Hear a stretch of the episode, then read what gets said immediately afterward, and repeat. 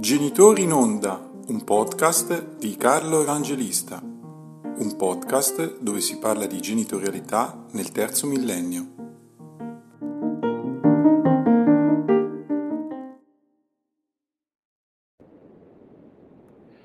Buonasera, buonasera, a tutti, eh, siamo a condurre la, l'ennesima puntata del podcast Genitori in Onda, un caro saluto da Carlo Evangelista, questa sera eh, abbiamo ospite il professor Giovanni Battista Camerini che ringraziamo per la sua disponibilità. Eh, grazie a eh, voi per l'invito. psichiatra, neuropsichiatra infantile, psicoterapeuta, esperto in psichiatria forense e psicologia giuridica, eh, docente universitario e autore di numerosissime pubblicazioni in riviste scientifiche e anche autore di eh, numerosi libri. Buonasera professore, io vorrei... Buonasera a voi. Vorrei ehm, introdurre un attimo velocemente e sinteticamente la situazione del mondo separativo del nostro eh, eh, paese, perché poi eh, questo può essere uno spunto per fare una, una, una piccola conversazione tra noi. Ehm, allora, ehm, si parte da una situazione pre-2006. Il 2006 quindi diciamo è l'anno zero che...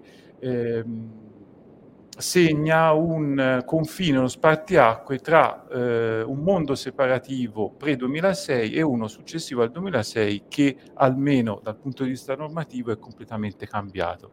Nel, prima del 2006, quando due genitori si separavano, ehm, i figli venivano affidati eh, tendenzialmente quasi sempre al, ad un genitore, alla madre in questo caso, e il, eh, le decisioni riguardanti la, la, la, cura, la crescita e la custodia dei figli eh, venivano prese sostanzialmente dal genitore con il quale vivevano, quindi con la madre, e le eh, decisioni in cui partecipava anche il padre riguardavano principalmente le, le, le questioni inerenti alla salute, le scelte de, dell'istruzione.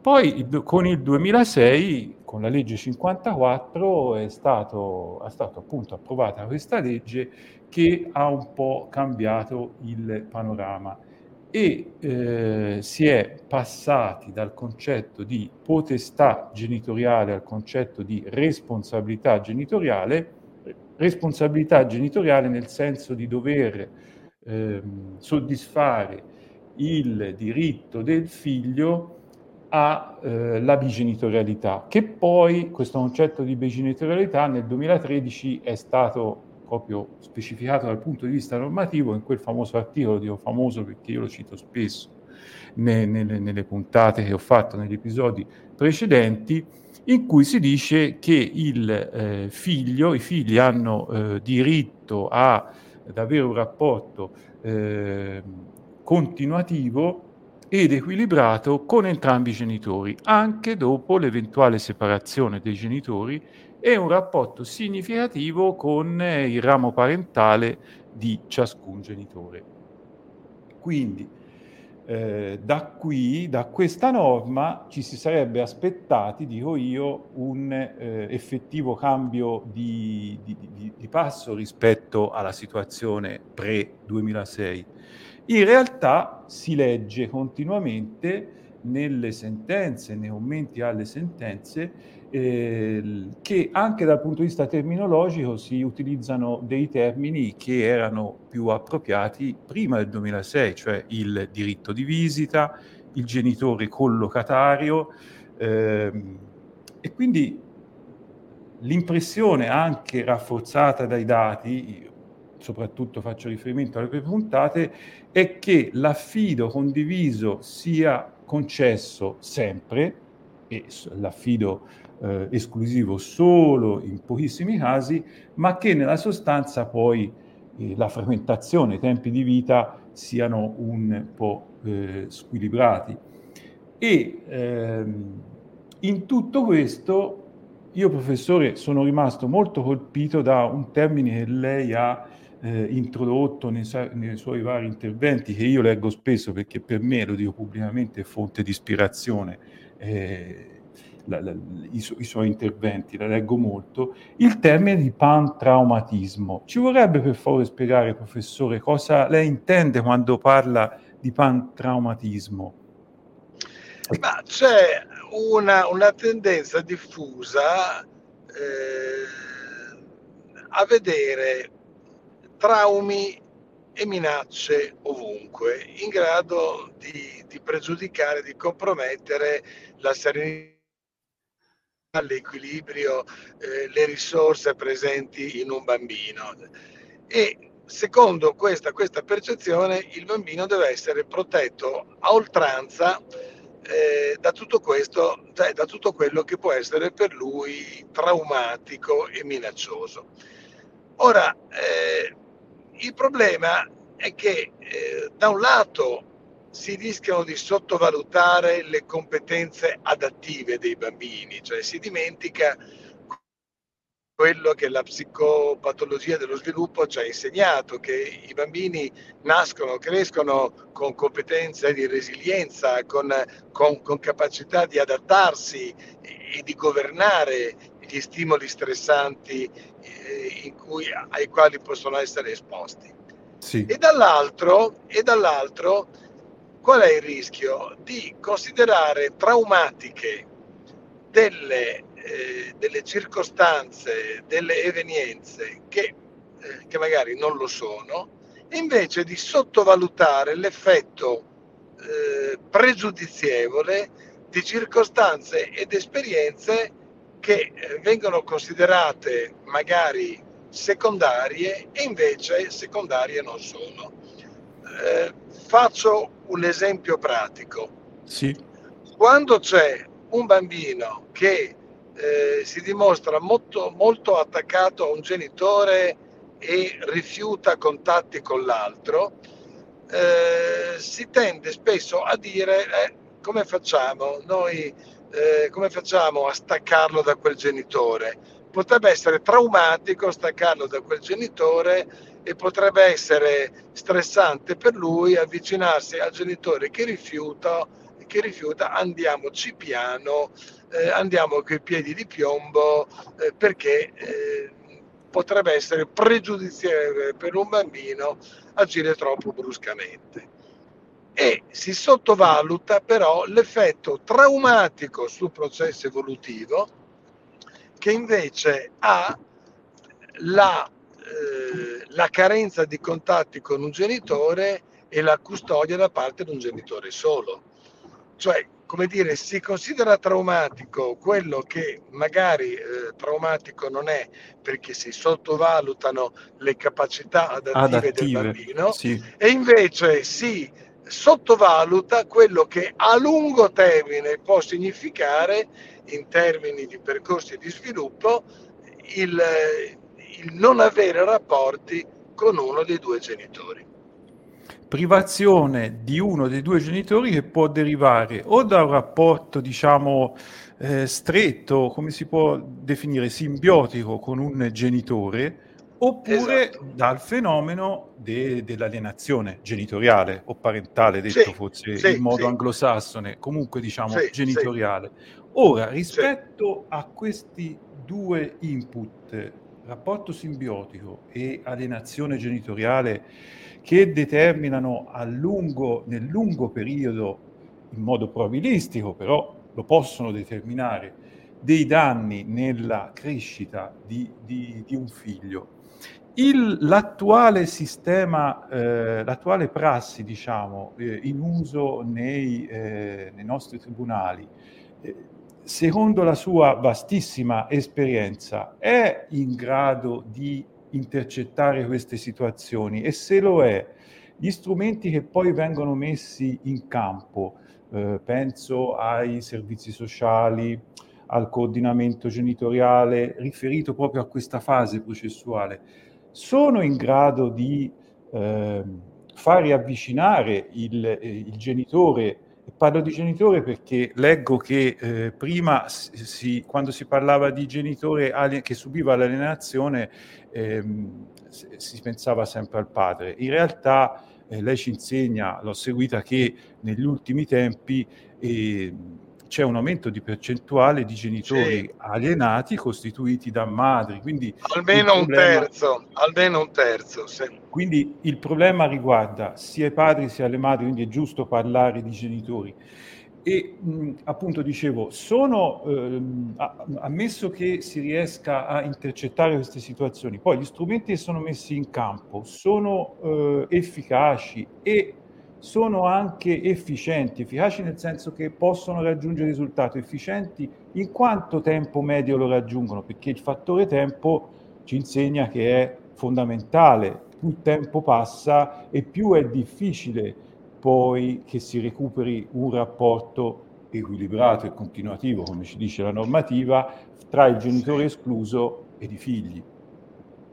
Ma il nostro è un sistema assolutamente sbilanciato nel senso che eh, esistono molte tutele, giuste tutele, eh, riguardo eh, per esempio l'esposizione dei figli eh, a situazioni di violenza, alla violenza assistita. No?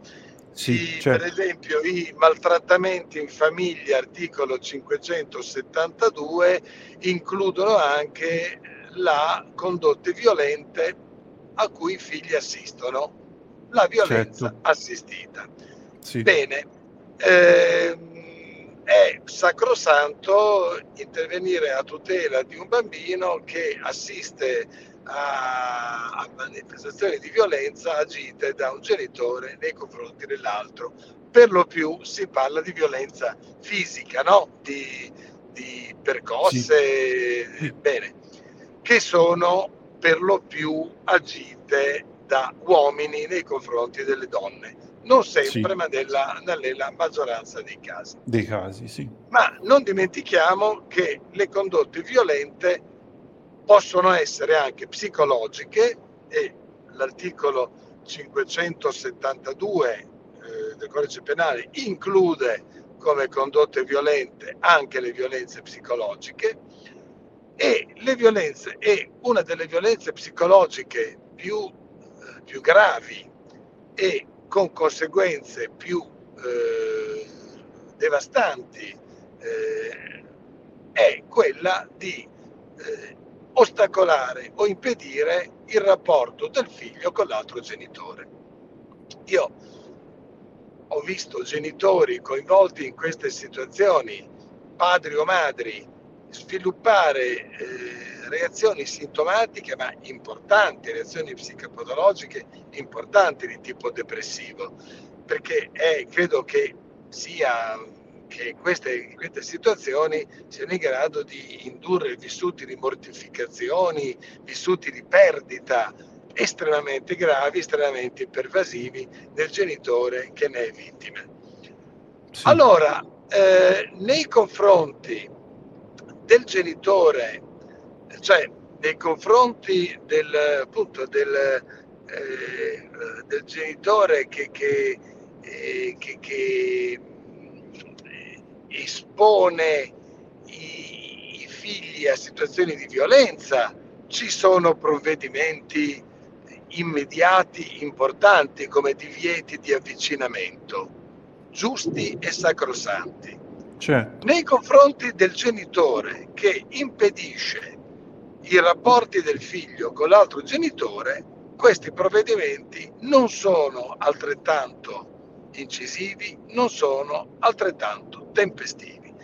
Io ho sempre pensato, ho sempre verificato che il genitore che si prefigge di allontanare il figlio dall'altro genitore, nella grande maggioranza dei casi la fa franca non, i provvedimenti che vengono assunti dall'autorità giudiziaria sono spesso tardivi, spesso poco incisivi, spesso poco efficaci e nel frattempo il tempo passa, eh, i, i, figli crescono, le mamme imbiancano e certo. in queste situazioni si radicano, Rimangono... si, si stabilizzano e mh, mm, con una sensazione vero di impotenza eh, da parte del sistema giudiziario per ovviare, eh, per ovviare a, queste, a queste vicende, agli esiti di queste vicende. Con un danno per il genitore, ma soprattutto per i figli, perché poi danneggiati in maniera diretta sono, sono, sono i figli, ma... oltre al fatto che si lede il diritto dei figli alla bigenitorialità. Quindi è un mancato... Allora, eh, io ho, ho, lavorato tanti anni eh, per telefono azzurro, con telefono azzurro, eh, in collaborazione con il professor Caffo e, e mi ricordo quando si aprì la, la, la campagna per la sensibilizzazione al riconoscimento dei diritti del fanciullo, eh, 1989 ratificata nel 1991, fu un grande avanzamento. E, e che cosa imparammo? Che gli interessi del bambino corrispondono al soddisfacimento dei suoi diritti. Eh, c'è una sì, sì. sovrapposizione di, di, diritti e interessi. E interessi. Bene, e interessi. Perché è corretto parlare di interessi, non di interesse. In inglese, nella Convenzione dei diritti del fanciullo, si parla di best interest al plurale. Al plurale. Bene, I, gli interessi sono, sono garantiti quando sono soddisfatti i diritti. Allora, il diritto del bambino alla bigenitorialità non è solo un diritto, è, il, è un suo interesse primario, perché crescere con un rapporto bilanciato con entrambi i genitori è un interesse che, che corrisponde a una esigenza evolutiva. Ecco, quindi ehm, quando questo diritto non viene soddisfatto e sulla, sul piano psicologico c'è una c'è l'esclusione o la estrema limitazione dei rapporti con un genitore, questo corrisponde a un danno sul piano psicologico, sul piano della stessa organizzazione della personalità del bambino, sul piano del suo funzionamento psicologico. E questo è fondamentale, sempre sottolinearlo, evidenziarlo e ribadirlo, perché tutte le iniziative sono sempre a favore a favore de, de, de, di una crescita, di una sana crescita dei figli. E per quanto riguarda i ruoli genitoriali, certe volte si parla un po' di evaporazione della figura eh, paterna, cioè quasi una, un arretramento rispetto al ruolo che storicamente eh, veniva riconosciuto alla figura paterna eh, di essere un, eh, il genitore di indirizzo eh, che dava una certa impronta di, normativa rispetto eh, ai figli. Ehm, io qui ci vedo fra l'evaporazione della figura paterna un collegamento e il pantraumatismo un certo, un certo collegamento. Ci potrebbe sì, spiegare? Grazie. Condivido perché eh, diciamo, noi siamo stati rovinati dal paradigma del padre padrone. Il padre padrone è esistito, nessuno lo certo. mette in sì.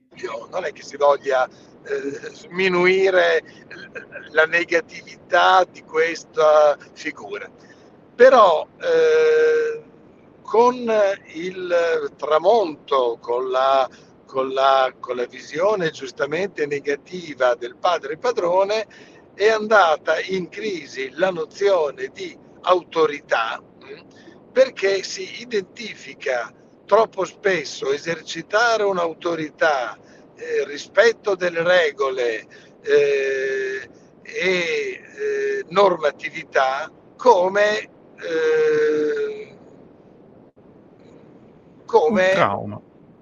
come un trauma, trauma. come un, un, qualcosa che può, eh, che può eh, ledere, ledere, l'equilibrio del figlio. Ora, questo vabbè, va di pari passo con, altre, con altri provvedimenti, ma eh, non dimentichiamo, qualche mese fa, qualche settimana fa, ha destato scalpore un liceo di Milano no, che ha abolito i voti alla fine del primo quadrimestre o del primo trimestre perché questo giudizio può risultare in qualche modo traumatico per, eh, per gli studenti.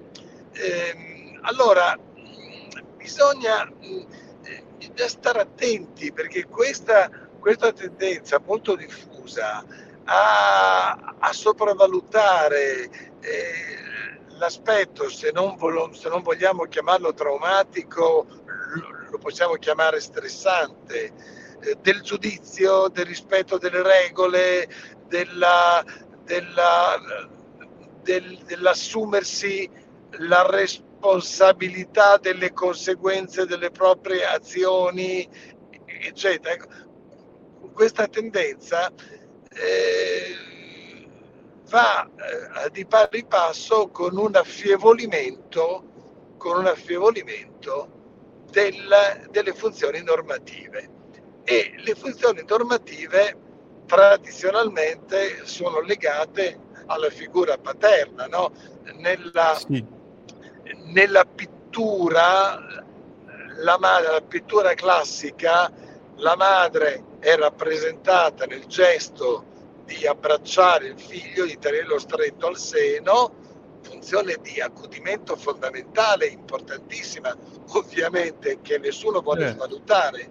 E il padre, il padre invece tiene il figlio eh, eh, sotto le, le ascelle, tende le braccia come per accompagnare, guidandolo, il suo, il suo, la sua entrata nel mondo esterno. Bene, allora attualmente se c'è un codice materno di accudimento di, di, e di protezione e se c'è un codice paterno di accompagnamento, guida eh, verso la socializzazione, verso l'ingresso nel mondo, il, il primo codice è grandemente eh, privilegiato e il, il, secondo codice è fatto anche ovviamente di rispetto delle norme, di norme sociali e di, e di educazione al figlio al sentimento di responsabilità che è così, diciamo, di appannaggio soprattutto della figura paterna, il codice paterno viene a essere estremamente sacrificato, eh, considerando così, sempre col rischio che esercitare questo codice eh, in maniera troppo incisiva possa, possa eh, aprire profili di rischio, no? di essere troppo autorevoli, di essere troppo normativi, di essere traumatici perché, perché si, si, confronta il figlio con un giudizio, con, eh, con le conseguenze di quello che fa, eccetera. E c'è uno squilibrio a favore del codice materno, con le competenze dei padri che vengono commisurati sul codice materno, cioè il padre è considerato bene se, se, come dire, se è amico del figlio, se, se entra, eh, se, se, se, se protegge il figlio dai rischi che dai pericoli. Funzione protettiva, per carità, che deve essere esercitata, ma bilanciata da altre funzioni. Ora, il venir meno di queste funzioni o comunque un affievolimento della presenza di queste funzioni che mi sembra, mi pare di capire, sia una tendenza che pervade un po' tutta eh, la nostra società contemporanea e in particolar modo, aggiungo io, forse la pervade ancora di più quando due genitori si separano, perché la statistica ci dice che la presenza del padre, è inutile negarlo, ce lo dice, ce lo dice la statistica, ce lo dicono dei dati che sono stati esposti anche negli episodi precedenti, e, insomma, la figura del padre è un po' ehm, posta non ai margini, ma comunque in una situazione un po' eh, di squilibrio, ecco, rispetto alla figura materna. Ecco, questa evaporazione della figura paterna può eh, sempre si parla ovviamente in termini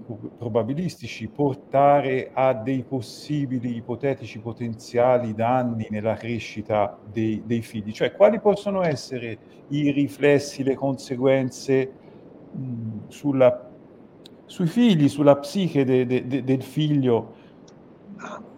È presto detto. questa tendenza. è presto detto, i bamboccioni. Ecco, mi I sembra bamboccioni che... di Padova Schioppa. Sì. La sì. conseguenza è il bamboccionismo. E dal punto di vista... Il, tra l'altro anche il tollerare le, le mancanze di rispetto. Cioè, allora, noi siamo giustamente imbevuti di una cultura che riconosce i diritti dei fanciulli. Giustissimo, sacrosanto, sacrosanto no? Sacrosanto, eh, certo. Benissimo, bene, però io mi ricordo delle conversazioni con Adelio, Adelio Moro, che era il fratello di Aldo Moro, Adelio sì. Carlo Moro, che era un grande giurista, e una ventina di anni fa. E Moro diceva, sì, noi giustamente riconosciamo i diritti dei figli, è stato un grande avanzamento culturale, ma a una carta dei diritti occorrerebbe unire una carta dei doveri, soprattutto per gli adolescenti. Noi stiamo sottovalutando, trascurando il problema dei doveri.